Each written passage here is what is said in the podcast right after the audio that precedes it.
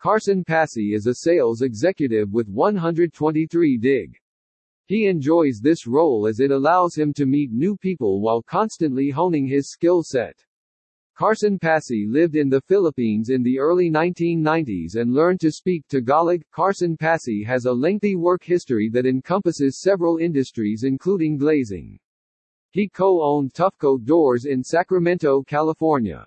Carson Passy is a proud family man who adopted three children. He has seven children in total and enjoys devoting his free time to making them happy whatever the cost. Carson Passy has a Bachelor's of Science in Respiratory Therapy and an AAS degree in Multimedia Communication Technology from Utah Valley University.